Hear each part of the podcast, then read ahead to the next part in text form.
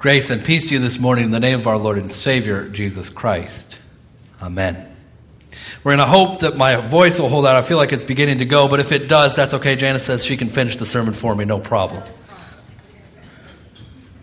When I was a child, one of my mother's favorite books to read to me was Alexander and the No Good, Terrible, Very Bad Day. You know this book? Right?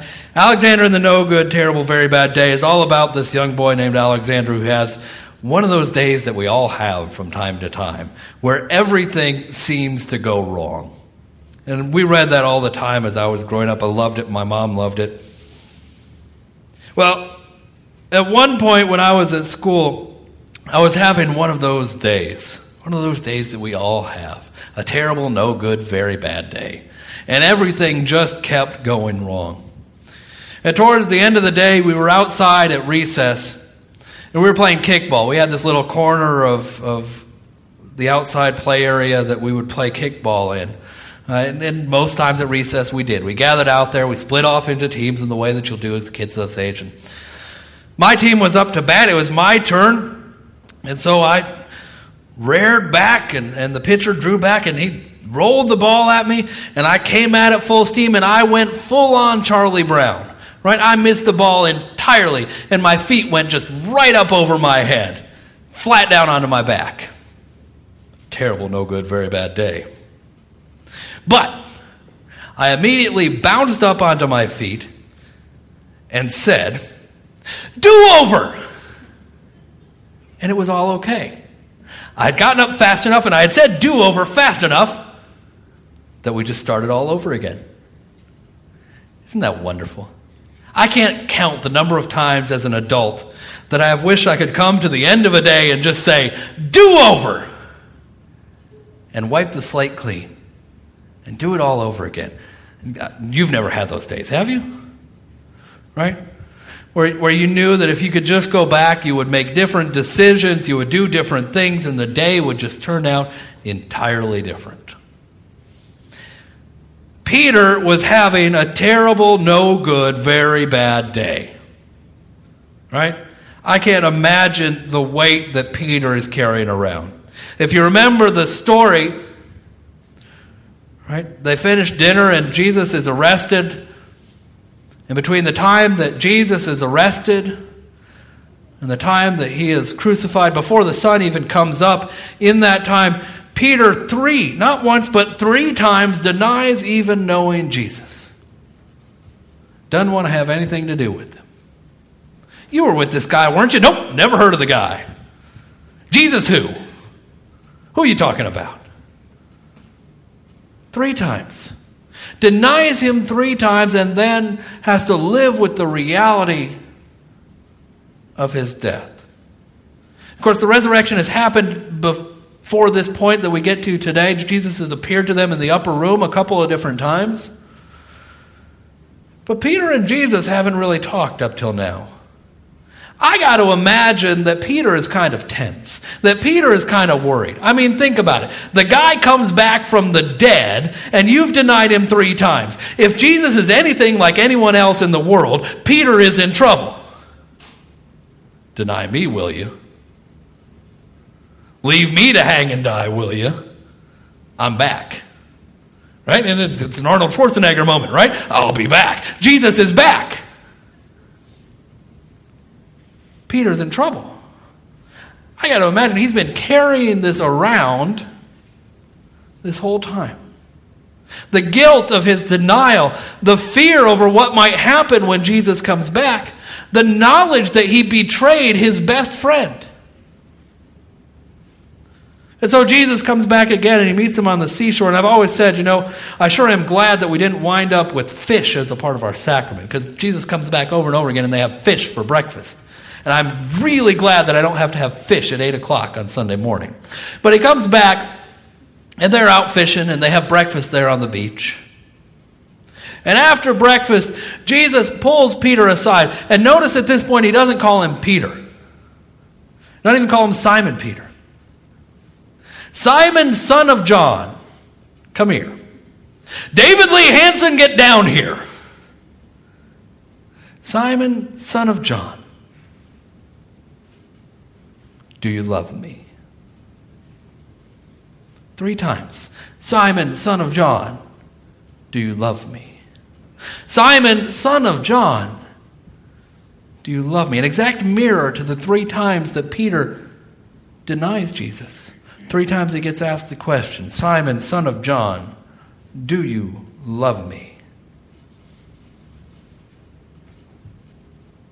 Feed my sheep. There's a forgiveness in this that's hard for us to imagine. An opportunity for Peter to wipe the slate clean. An opportunity for Peter to stand up and say, Do over. And it has to do not with Jesus just saying, Hey, it's all okay. Oh, it's water under the bridge. Forgive and forget. No, instead, Jesus turns to Peter and says, Okay, if you love me, then feed my sheep. If you want the slate wiped clean, then do something. If you want a do over, then do something. Feed my sheep. Simon, son of John, do you love me? Feed my sheep.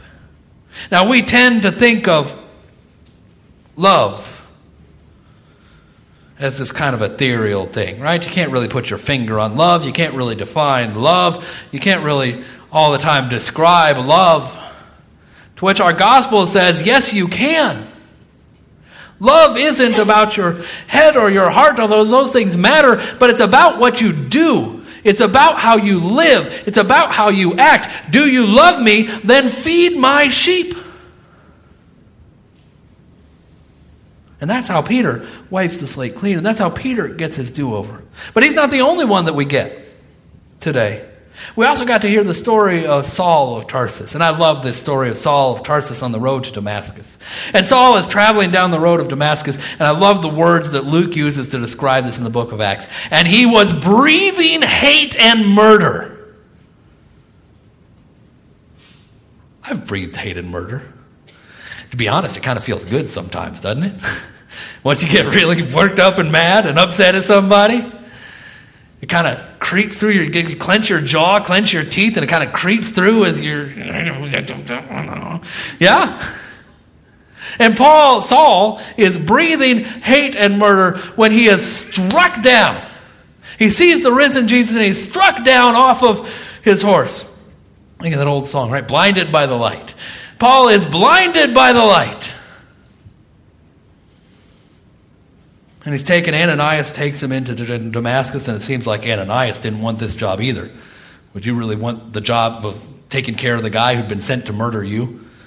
But Ananias takes this job and he takes him into Damascus and he teaches Paul and, and he baptizes Paul. And Paul is changed. And he's changed not by nice words, although Paul has written and said some very nice words over the course of his life, but by what he does.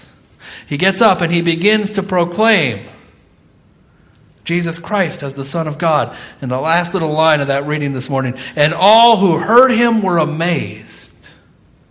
And all who heard him were amazed. And what sort of things was he saying to proclaim Jesus Christ as the Son of God? Well, we heard them as John was reading from 1 Corinthians. Love. Love is patient, love is kind, love is action, love is taking care of people, love is doing. Risen to new life, brought up out of the empty tomb, Jesus Christ offers to each one of us a clean slate. Jesus Christ offers to each one of us a chance to wipe it all clean. Jesus Christ offers to each one of us a do over. David Lee Henson, get over here. Do you love me? Do you love me? And he asks each of us, Do you love me? What are you going to do about it? Feed my sheep. Feed the hungry. Love the unlovable. Take care of the lonely.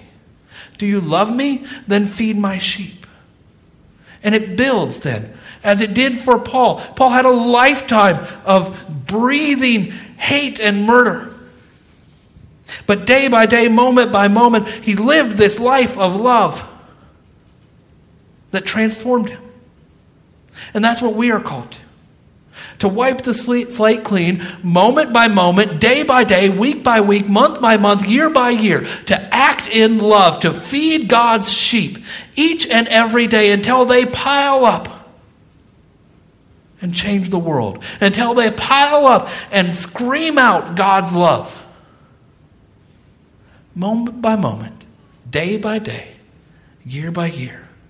That's how we do it. That's how we change. That's how we transform. It's not anything mysterious. You pick up your foot and you set it down one foot at a time, one step at a time, one act of love and kindness at a time. And you move down the road, a step at a time, an act of love and kindness at a time. Do you love me? Jesus wants to know. Yes, worship, sing beautiful songs, come to church, but live your life Above all else, live your life in love. Feed my sheep. Jesus stands before us as he invites us to his meal of grace this day. And he asks, Do you love me?